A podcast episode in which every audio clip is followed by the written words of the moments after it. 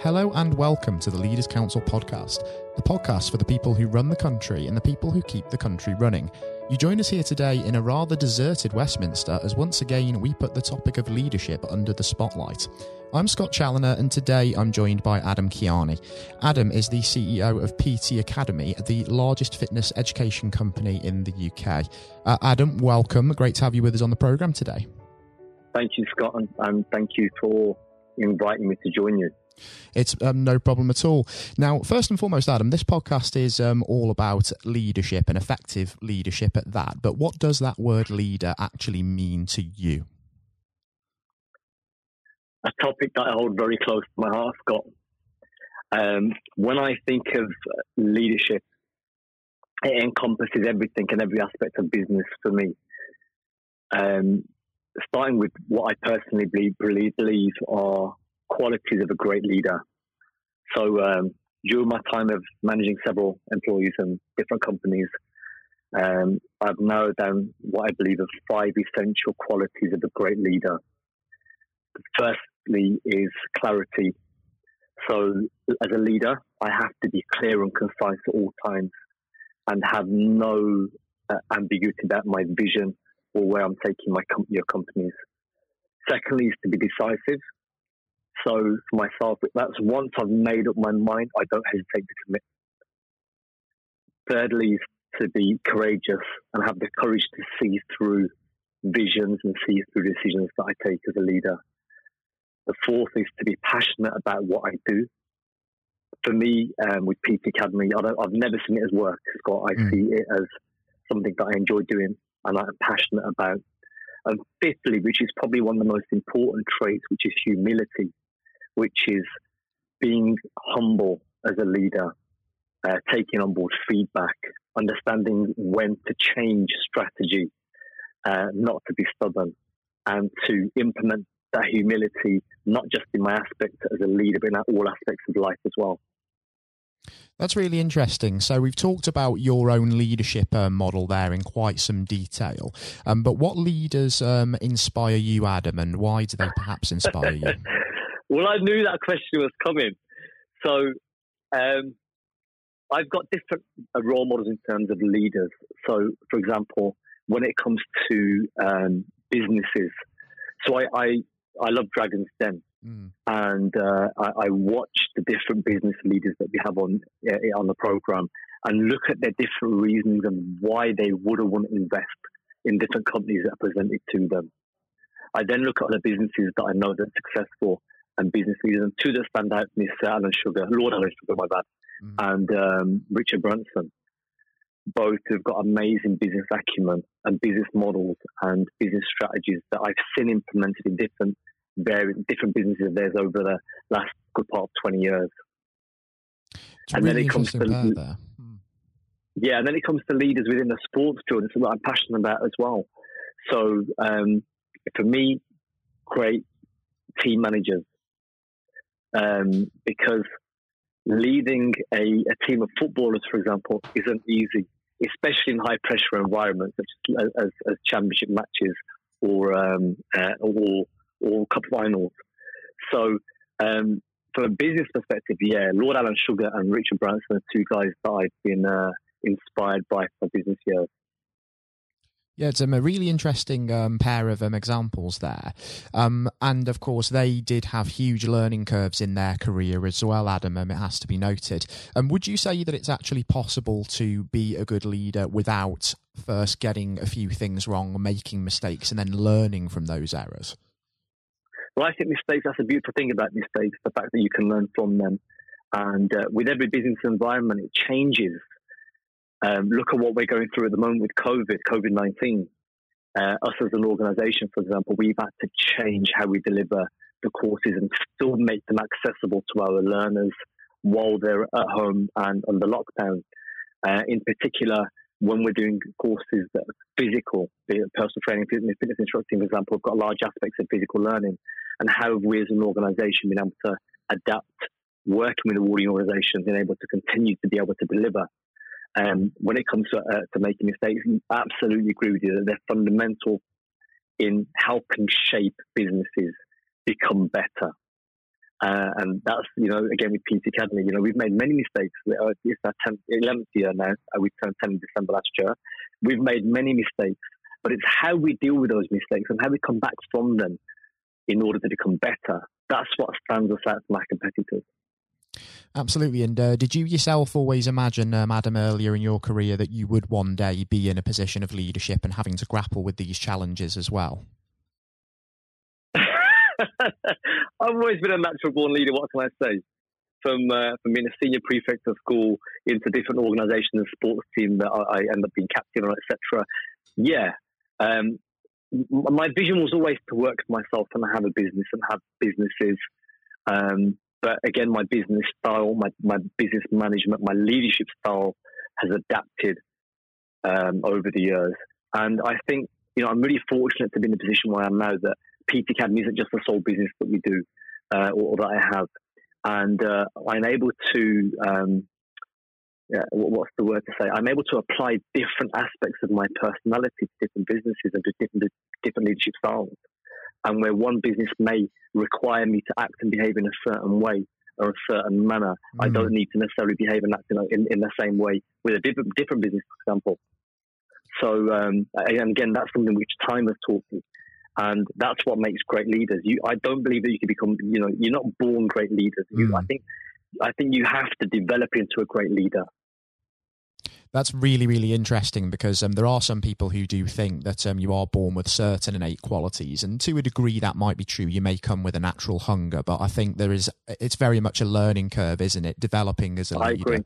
And um, you've been on um, a journey um, yourself um, of that same ilk, um, haven't you, Adam? Um, what would you say, if it's a bit of an abstract question, this, but if you could actually speak to yourself 10 years ago, what leadership qualities would you actually tell the younger you to embrace? Uh, embrace change and embrace readiness for change and understand that any industry that I manage or lead in, it will, it will emerge and it will, it will mutate. And just myself to be more willing and, and um, yeah, more willing to take on, to, to adapt.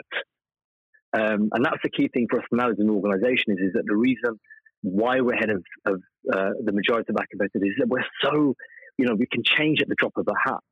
You know, when we're hit with things like we've been hit with, with the viruses, that you know, myself and my, my head of departments and uh, board of directors, we introduce change within three days because we don't, you know, we, the, the red tape elements removed um, we take feedback. I take feedback, um, or I listen to it, and I you know, take it from the learners and from my mentors uh, and my staff.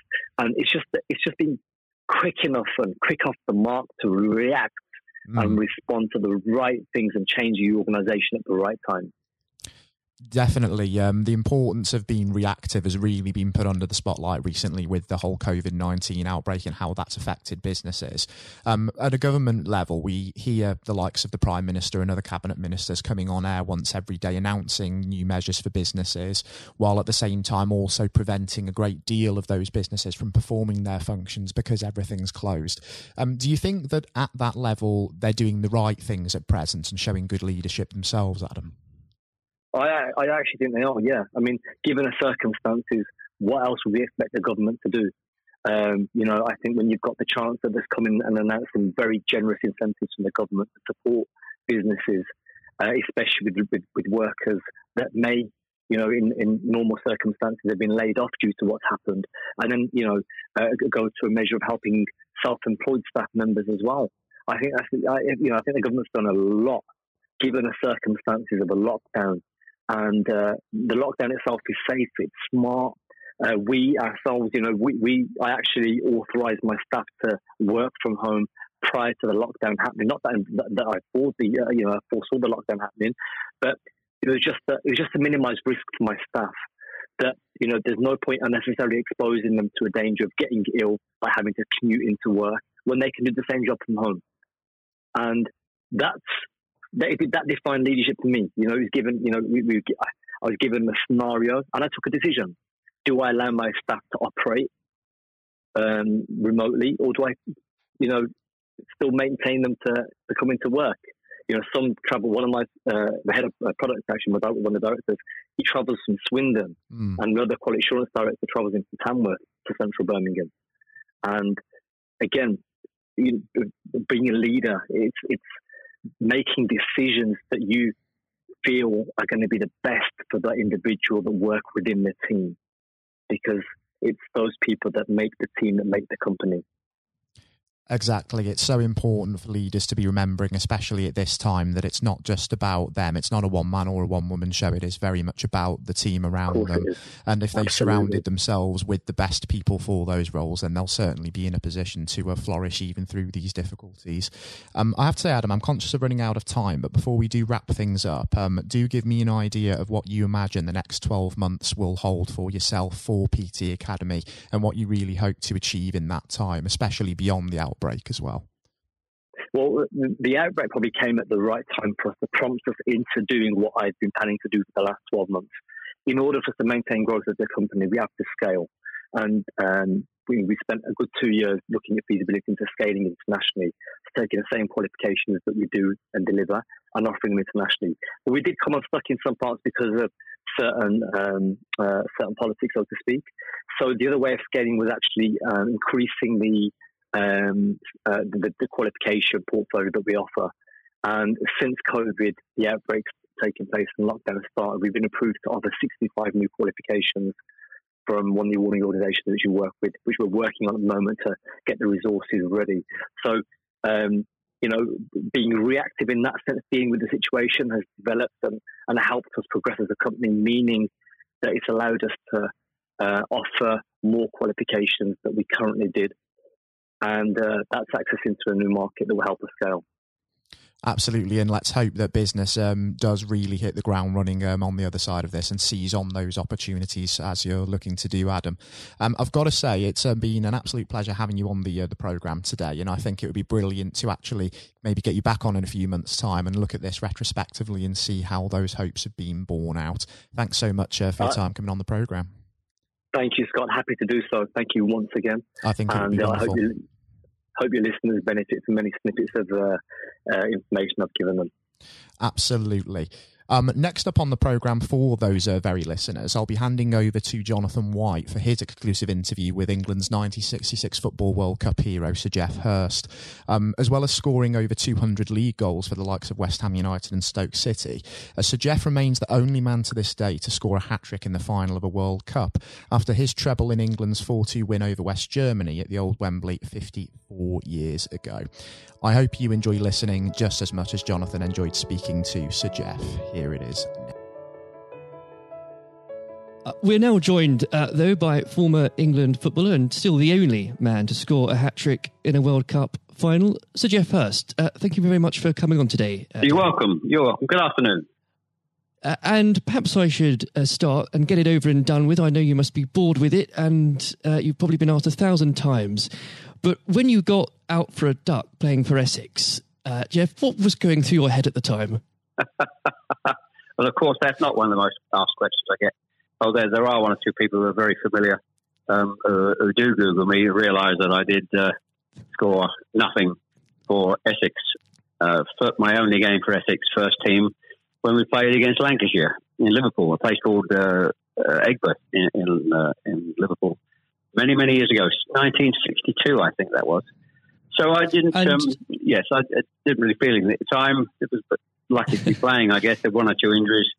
Um, but the problem that I had was, was really messing about between the two sports. That was very detrimental to me uh, over that period of hmm. time, mm. being stuck between the two sports.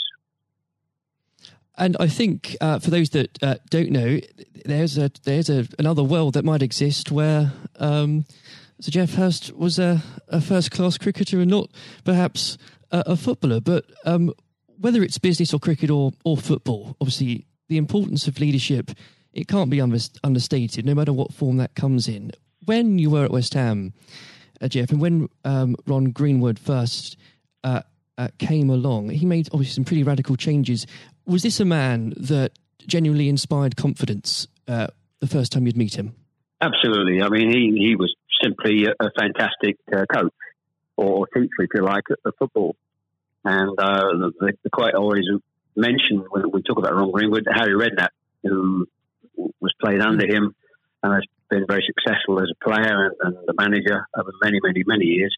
he um, he's come across many coaches, of course, and managers during his time over years, I guess. He would still say that Ron Greenwood is the best coach he had worked with. He'd worked with. So you're very fortunate. I think you, you think you're lucky when you come across if you have a great teacher at school and uh, a great coach as we had in Ron Greenwood, and of course a great manager in Alf Ramsey. So to come across people like that of that caliber can have a huge influence on your your career, of course, and, and then your life, and that's that's quite purely the case. Absolutely. And in those early days um, at West Ham, uh, with with a manager obviously like uh, Ron uh, there, it's also important to have uh, uh, confidence with your other players, and of course they become your friends. Who did you look at to at the time uh, when to inspire confidence in yourself? Was it more? Was it Peters? I think probably. Well, I was very fortunate to play with the caliber of the players I did. Again, again, extremely fortunate to play with the captain um, of England and West Ham and Martin Peters, who was a fantastic player. And some, as far as Martin's concerned, I think sometimes he didn't quite get the uh, recognition he deserved and what a wonderful player he was.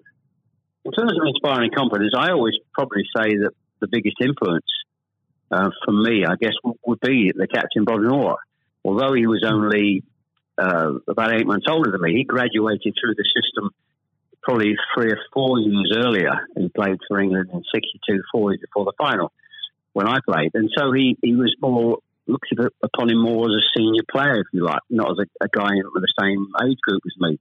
And I looked at how he how he uh, trained, how he acted, how he behaved, and how he played. And so he he would say, I would also say he was a big influence on me. One thing I would say about leadership, uh, what I do I do understand clearly all walks of life, leadership is at the top is absolutely vital for a, a for a business football team in any walk of life to be successful.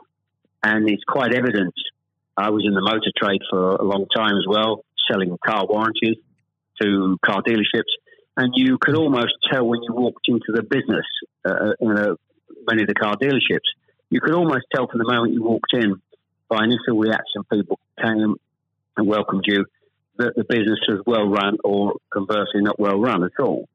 And so I understand the, the, the, value and quality of leadership. And that's why I'm very fortunate to, be involved in my career in those early days with two two great leaders in, in Ron Greenwood and, and Alf Ramsey. Absolutely. And um, uh, since you've already uh, brought him up, uh, Geoff, I think it'd be remiss not to go a little bit further with that. But obviously, uh, after uh, at West Ham, your uh, playing came to the attention of Alf Ramsey. Now, there's a man I'm sure when you walked into a room, you knew who was um, in charge. When it came to managing that England team, what was his style like, Geoff? Well, one thing, the first thing I say about Alf Ramsey, he's probably over my life the most powerful influence who had on me um, as a person.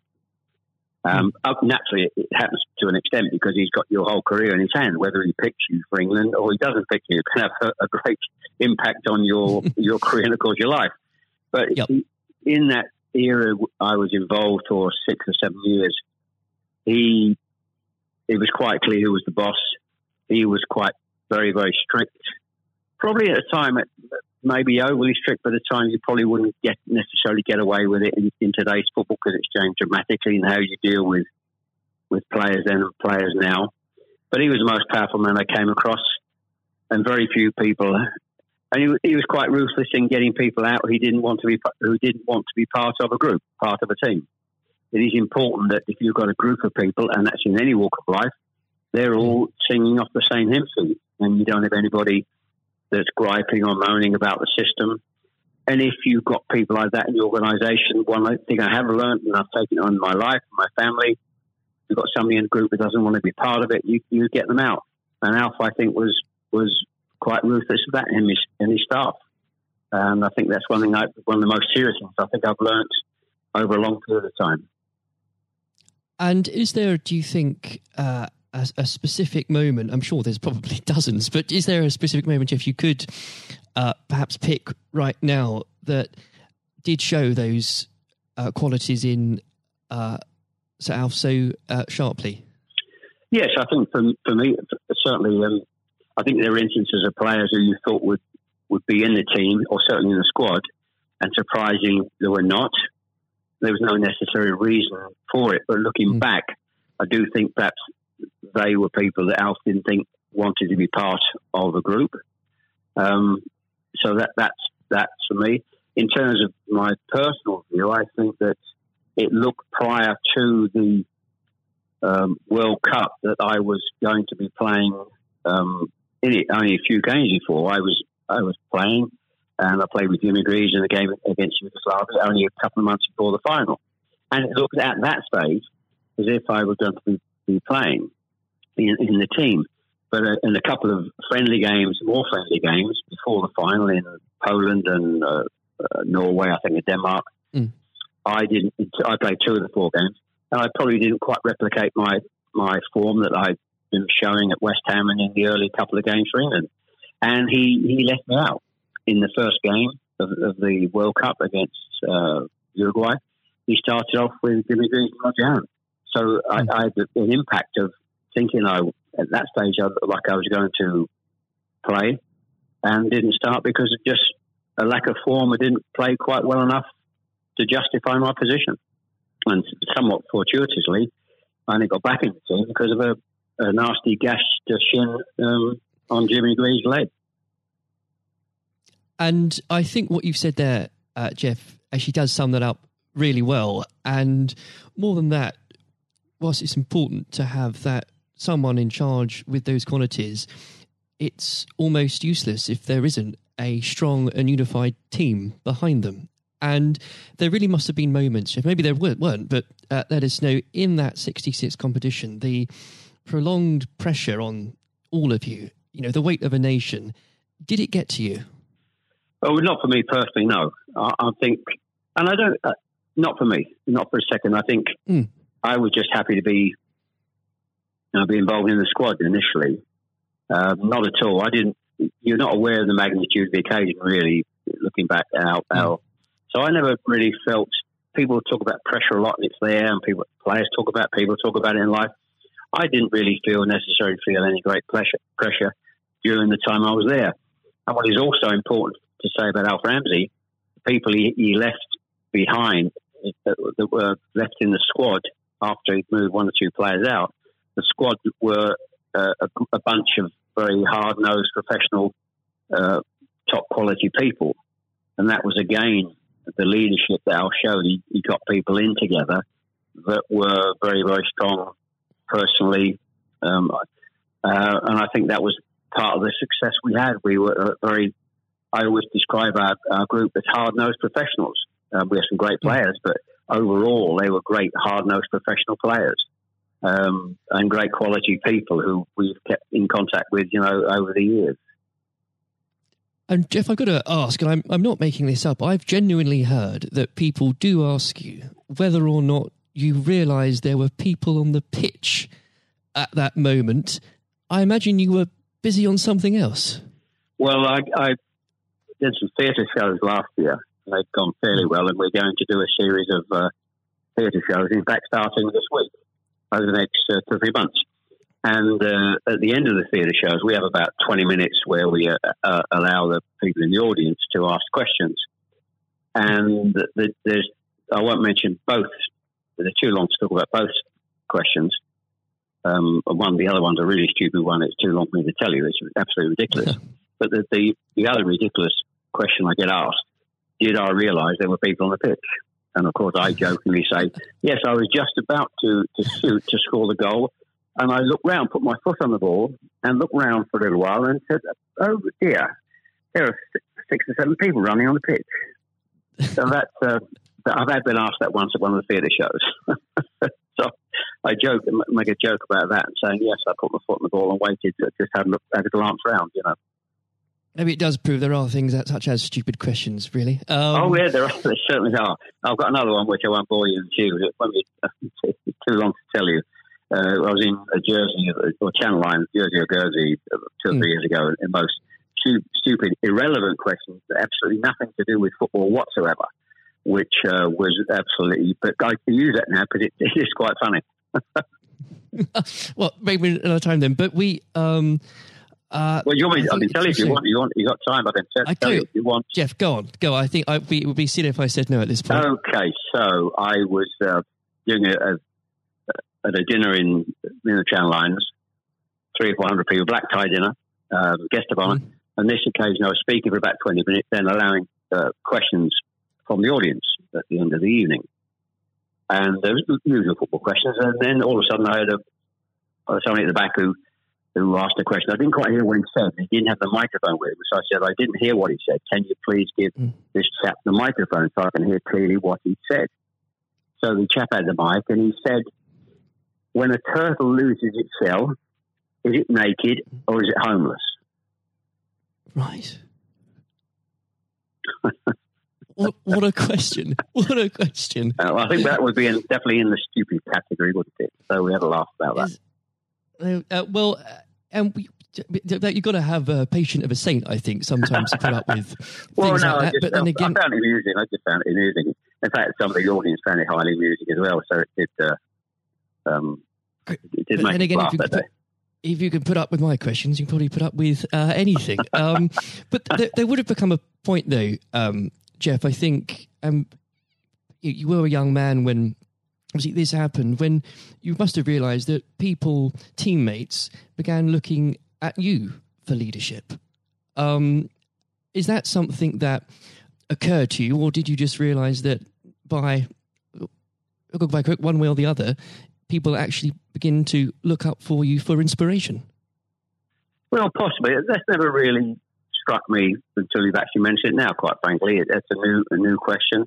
Mm. Does anybody look up to me I'm sure perhaps uh, there are there are people who pay you compliments of, of uh, fans of, of, West Ham and uh, Stoke, and of course in, uh, England fans who um, I, I, think probably it would be very immodest of me to to suggest that I, I, felt that somebody was looking to me for inspiration. Um, well, you, but, you don't but, uh, have to, but I will. Uh, well, um, it's, it's, okay for a third party to do it. Uh, perhaps, um, perhaps that may have been the case over the years. Uh, people look at you, and um, uh, maybe uh, it has a, a helpful effect.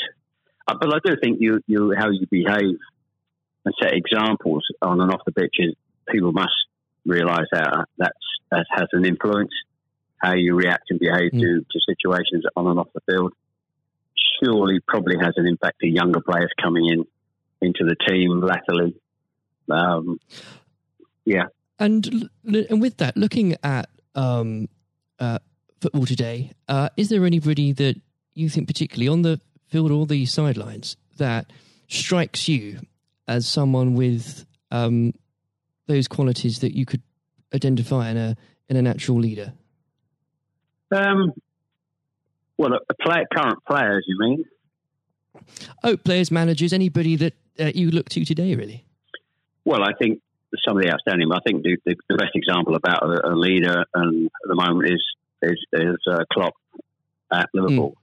Mm. He has been absolutely fantastic to uh, acquire the players and get them to their attitude is absolutely fantastic. They're great players, but there's more than just being good players in football. It is have a good player with a fantastic attitude and their willingness to work for each other and the team is absolutely outstanding.